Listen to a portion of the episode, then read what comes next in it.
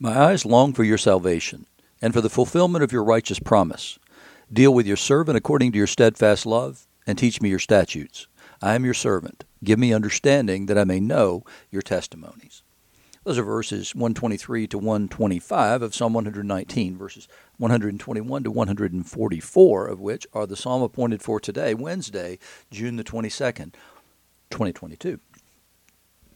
You're listening to Faith Seeking Understanding, and I'm your host, John Green. Thanks for being along today. We're uh, continuing to look at um, chapter 16 in the book of Numbers, verses 36 to 50, which is the aftermath of the revolt of Korah, Dathan, and Abiram and the 250 others leaders who joined them in that revolt.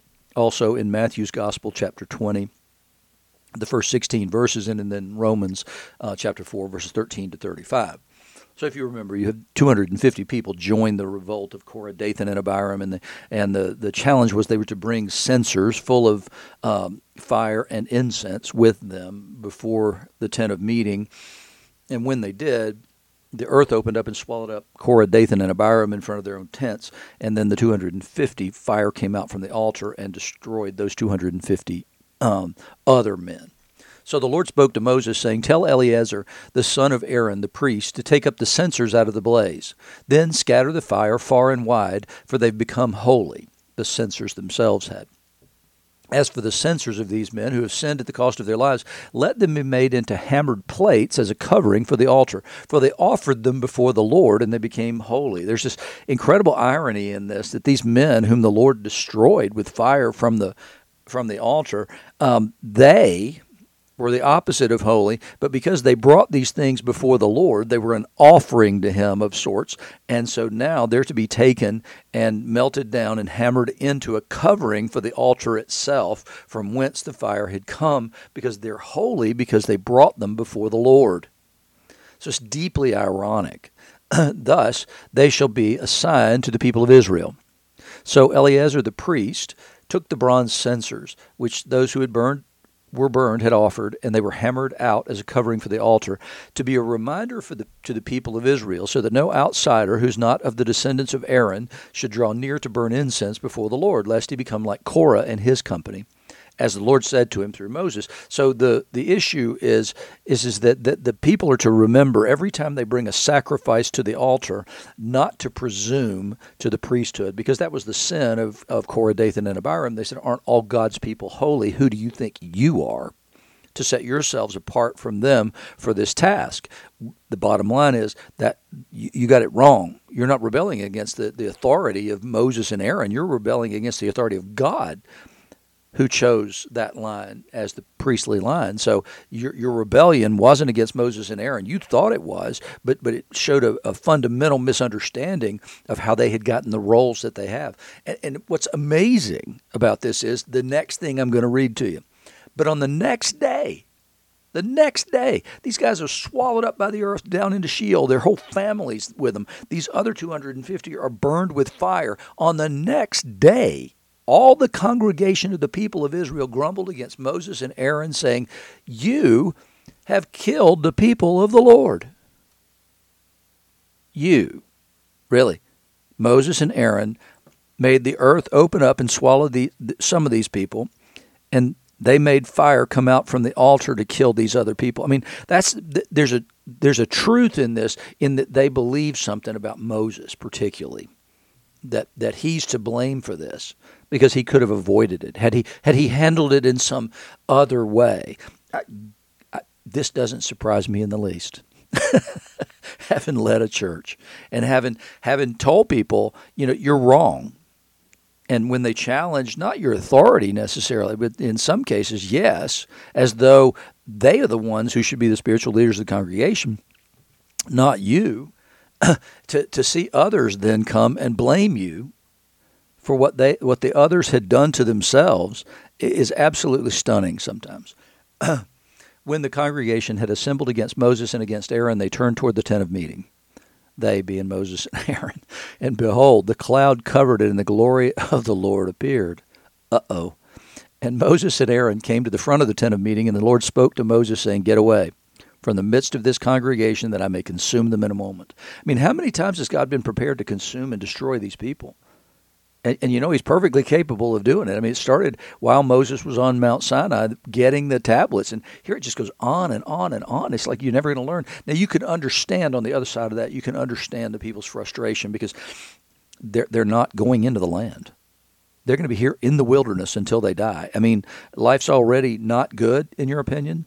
Uh, you've already complained about not, nothing to eat but manna, and yet now you, you realize you're going to live out the rest of your days here in this place.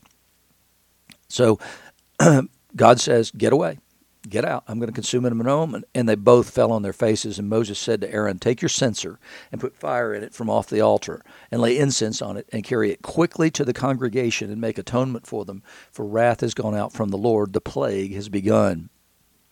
Now, uh, it's odd that, that there's no sacrifice here to make atonement for sin. And, and what makes atonement for sin is sacrifice.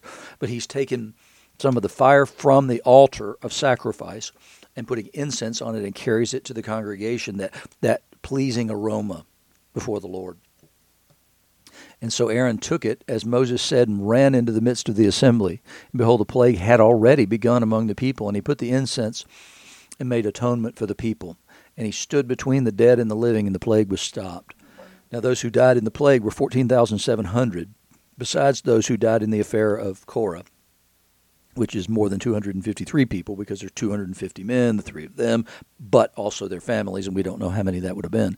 And Aaron returned to Moses at the entrance of the tent of meeting when the plague was stopped. So he, he essentially brings the fire from the altar, which is the fire from God, because He's the one who lit the fire on the altar. So it's God's fire, puts incense on it that as a prayer of the people for the people between the dead and the living, and the plague stopped in that place. And so it, it's interesting to see Aaron taking his place as priest because he's the one who can make atonement. Moses can't do it because that's a priestly function. And once Moses has anointed Aaron and his sons, then his ability to function as a priest ends at that moment because now there, there is a priesthood that's been ordained by God in place to handle those sacerdotal functions. Sacerdotal is, is a, I don't know, spiffy way of saying sacramental. so in the, in the uh, gospel here, Jesus is going to tell a parable. The kingdom of God is like a master of a house who went out early in the morning to hire laborers for his vineyard. After agreeing with the laborers for a denarius a day, that's a day's wages normally. Every footnote in every Bible you'll ever read will tell you that a denarius was a day's wages. He sent them into his vineyard. And after going about going out and going out about the third hour, he saw others standing idle in the marketplace, and he told and to them he said, "You go into the vineyard too. Whatever's right, I'll give you." So they didn't agree for the wages, they just agreed to take the job. So they went out. I'm sure they didn't expect to get a full day's uh, pay for the amount of time they're going to work because the others have been there several hours already. Going out about the sixth hour and the ninth hour, he did the same. So about every three hours, and after about the eleventh hour, because there's only twelve hours of working time. About the eleventh hour, he went out and found others standing, and he said to them, "Why do you stand here idle all day?" They said to him, "Because nobody's hired us." He said to them, "You go into the vineyard too." And when evening came, the owner of the vineyard said to his foreman, Call the laborers and pay them their wages, beginning with the last up to the first. And when those hired the eleventh hour came, each of them received a denarius. So they got paid for a day's work, even though they only worked an hour. And fortunately, Jesus doesn't go down from nine to six to three. now, when those who hired first came, they thought they would receive more because, well, it makes sense. If, if you only worked an hour and I worked 12 hours, doesn't it make some sense that I'd get paid maybe 12 denarius or 11 denarius? Um, and on, but each of them also received a denarius. And on receiving it, they grumbled at the master of the house, saying, These last worked only an hour, and you've made them equal to us who have borne the burden of the day and the scorching heat. I mean, it, there's a sensible kind of a an idea in that, right? I mean, you probably wouldn't bother taking the job the next day until late in the day. but he replied to him, one of them. So sometimes what you got to do is you got to see it from the other person's perspective. And, and so Jesus is giving that perspective. Friend, I'm doing you no wrong. Did you not agree with me for a denarius? Take what belongs to you and go. I choose to give to this last worker as I give to you. Am I not allowed to do what I choose with what belongs to me? Or do you begrudge my generosity? So the last will be first and the first last. there, there's uh, this generosity. What does that mean? The generosity. He, he's being generous with these others for reasons known only to him. And I think that's one of the things that we need to always consider is that, that God knows infinitely more than we do. And so what he knows, it, it causes him to do the things that he does. Do we trust him? Or do we grumble like this? That other people get moved ahead of us or put ahead of us or whatever. Do we do we are we pleased with him? Do we find our satisfaction in him? And, and to be a laborer in his vineyard for a longer time than somebody else who gets in at the last minute shouldn't make any difference to us because what we should do is delight in Him always and never, ever think that we have an entitlement to more from Him. In the, and that's kind of what the whole thing from Korah, Dathan, and Abiram was, was that they had a, a sense of entitlement that, well, we're, God declared us all holy, so shouldn't we have, uh, you know, so why do you exalt yourselves above us? And, and again, the answer is, I didn't. God did. He put me in this position. But Moses didn't see himself as above all these people. And the proof of that is he constantly interceded for them.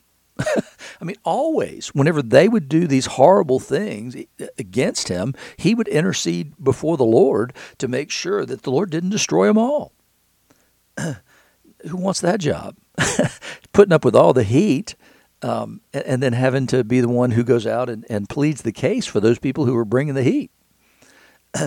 in Paul, Paul's reminding us that that it's all by faith, but that it's all by faith doesn't mean that we don't have a responsibility to do something with that, to do something with our lives, to to follow Him in all things, and, and that's too often what people make of salvation by faith alone, in Christ alone, by grace alone.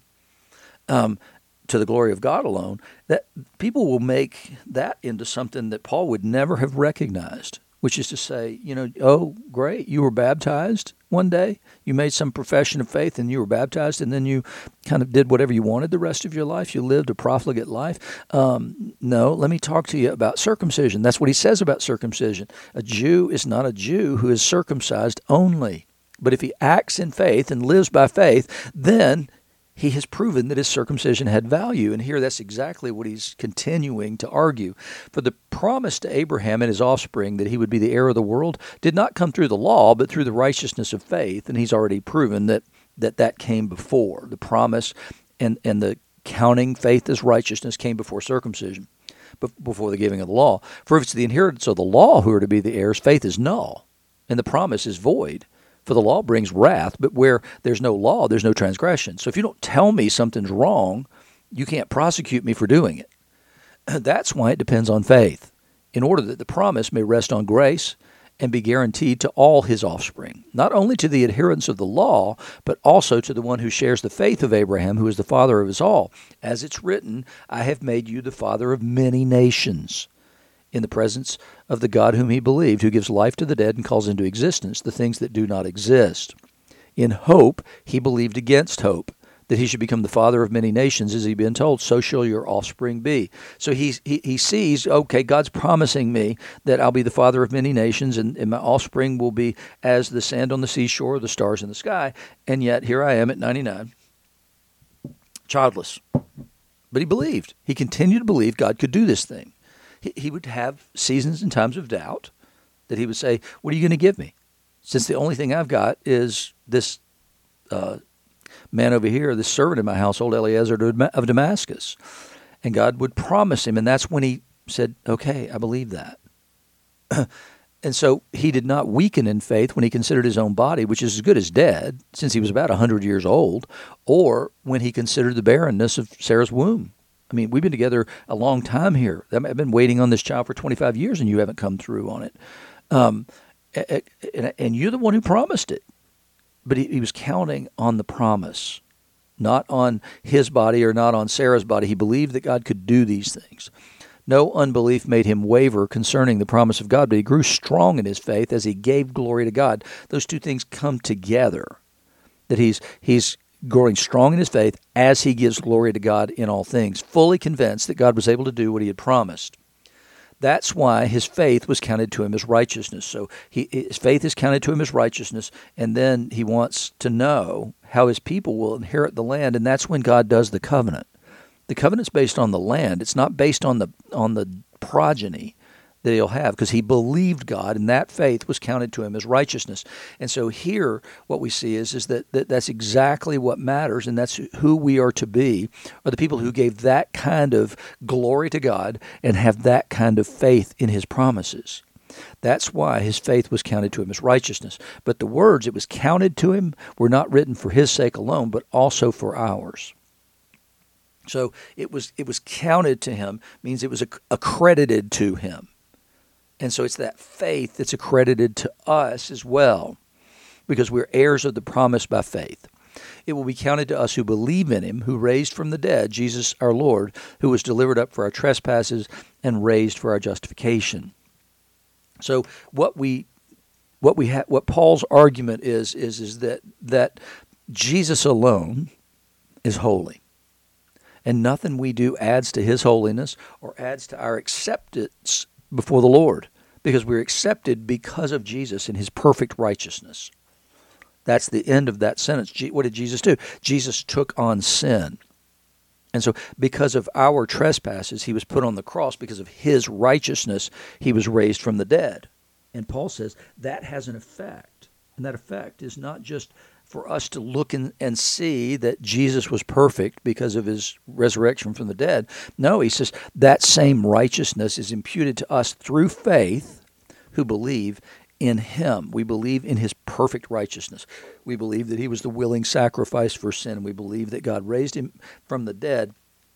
And therefore, our sins have gone to that cross with him and have been forgiven to the extent that we confess those sins and we recognize that we have sin in us, then, then we give them to Him, and He takes those on Himself on the cross, and then His righteousness, the righteousness which, which caused uh, the Father to raise Him from the dead, is then given to us as though it belonged to us by grace through faith.